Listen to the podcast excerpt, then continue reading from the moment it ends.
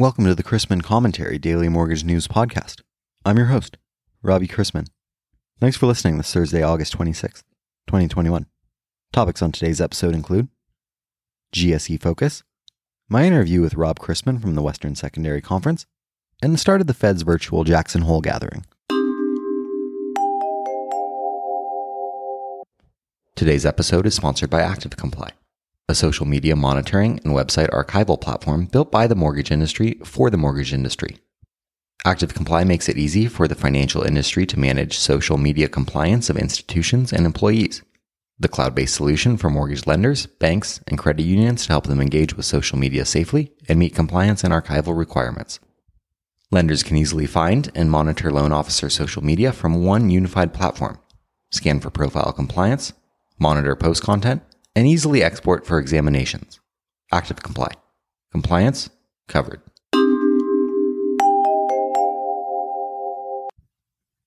What parent hasn't heard, are we there yet, from the back seat during a road trip?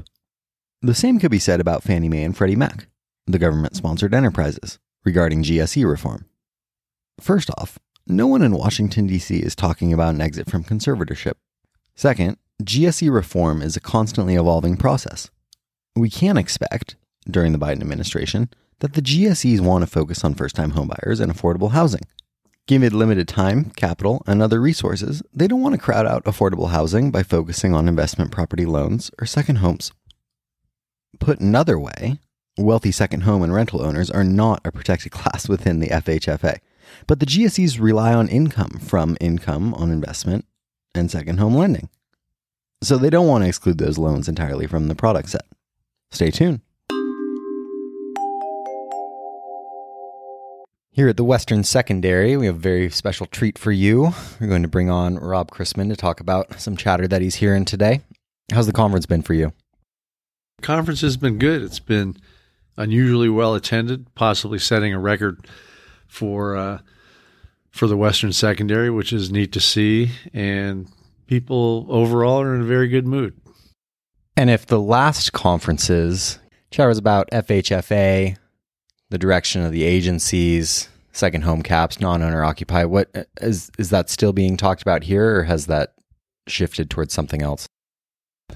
I would say the character of this conference is focused primarily on the capital markets. The other conferences, like the Great River Conference or Originator Connect, their focus is of a wider range of topics. For example, compliance, sales, how brokers can use technology to capture more borrowers and clients, and so on. This is primarily focused on the FHFA, on Ginnie Mae, uh, what the MBA has been up to, the risk environment, private label securities, and so on. So it's definitely more of a capital market slant.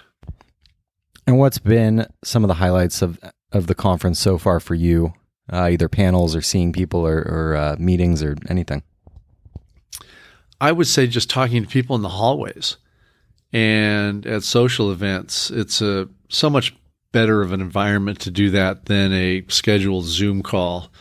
The in the hallway conversations about how's it going and what are you seeing out there are much more relevant, I would say, than let's schedule a Zoom call for Thursday at 11 to 12 in the morning and go from there.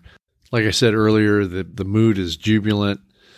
I don't know about jubilant, but very optimistic. The people genuinely like seeing one another, and the sessions have been very good. We've had a sessions uh, by CEOs talking about the workload and what they're seeing out there. We had a capital markets panel talking about what the agencies were doing and possible directions for the FHFA to take, how Ginnie Mae is doing, how private label securities have been increasing recently and are expected to continue to increase. And so those kind of topics, I think, really help originators out there because, you know, a few basis points here and a few basis points there add up to improvements in rate sheet borrower uh, or rate sheets for borrowers. And I think that the general consensus is that the execution is relatively similar for everyone, but it's going to be the most efficient and cost effective lenders that end up succeeding in the long run. A lot of the people that attend these conferences, they're meeting with clients, they're they're meeting with people that could uh, do prospective business with them. What do you do here? I have two jobs. You're my handler. Three jobs. Yeah. the I, I send out the daily commentary, which means I'm up at four in the morning in the lobby typing away and get that out by 5.30 or quarter to six in the morning. And then i am meeting with clients where i'm doing capital markets consulting. And then i attend the sessions that i think are worthwhile. And then in the evenings try to do some socializing and just have informal discussions with people just to get a sense of what they're seeing out there. Yeah, we heard the the bar got shut down at 9:30 last night. Was that your doing? Can you get it extended for later hours tonight? I was at the bar later than 9:30. Oh, well, the the common folk the common folk uh, might not like hearing that. But uh privilege is a blessing. It's been a privilege having you and uh, hopefully we'll have a, have you back soon. You're very welcome. I, th- I think listeners should know that their capital market staffs are out there trying to get a few basis points, uh, which I hope will be passed on to them in the form of improved rate sheets. And so that's what this conference is all about learning how to do that and how, how to help the origination staff help their borrowers. Sometimes there's a lot going on with bonds and therefore rates, and sometimes not. Although bond prices sank and rates slid higher yesterday, it was a quiet day of trading in the bond market ahead of the Kansas City Fed sponsored virtual Jackson Hole gathering. Durable goods orders fell 0.1% last month, though excluding transportation, they rose 0.7%. Orders are expected to wane in the coming months as consumers pull back on goods spending and the auto sector contends with supply problems. The day's $61 billion five year note auction was met with weaker demand than what was seen at Tuesday's two year note offering, but still moved treasuries. By the end of the day, treasuries have pulled back while the MBS basis ended wider. Not a good combination for rate sheets. Don't expect much of a different narrative today as the bond market is preoccupied with potential tapering comments from Fed Chair Powell during his speech tomorrow. The economic calendar is already out of the gate with the second look at Q2 GDP, now up 6.6%, and the PCE deflator slightly softer than expected. We've also received the latest weekly jobless claims, in at 353,000, about as expected, with continuing claims at 2.862 million. Later this morning brings Freddie Mac's primary mortgage market survey, Kansas City Fed manufacturing for August, and a Treasury auction of $62 billion seven year notes. The New York Fed desk will conduct the last two operations on the current schedule before releasing a new MBS purchase schedule covering the August 27th to September 14th period in the afternoon.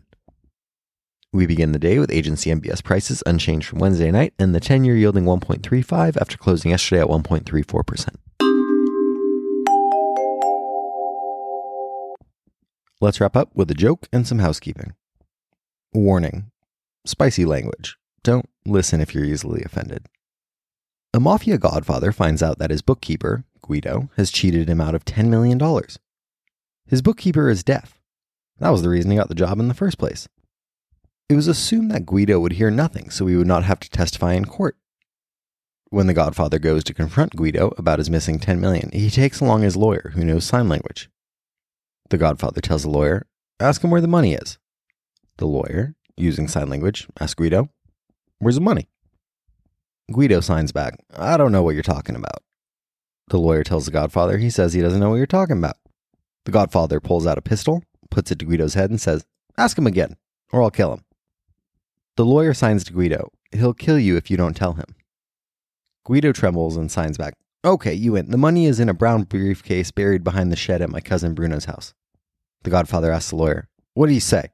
The lawyer replies, He says you don't have the balls to pull the trigger.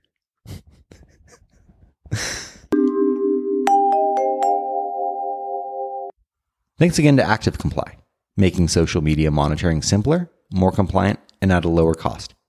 Schedule a 30 minute demo or request a free compliance report for your company. Visit ActiveComply.com to learn more about the system features and download their free social media compliance cheat sheet for LOs today. If you have any questions about the podcast or sponsoring opportunities, send me an email at robbie at robchrisman.com. Visit robchrisman.com for more information on our industry partners, access to archived commentaries, and how to subscribe to the daily mortgage news and commentary. To listen to or download past episodes of this podcast, search Mortgage News on any platform you get your podcasts from.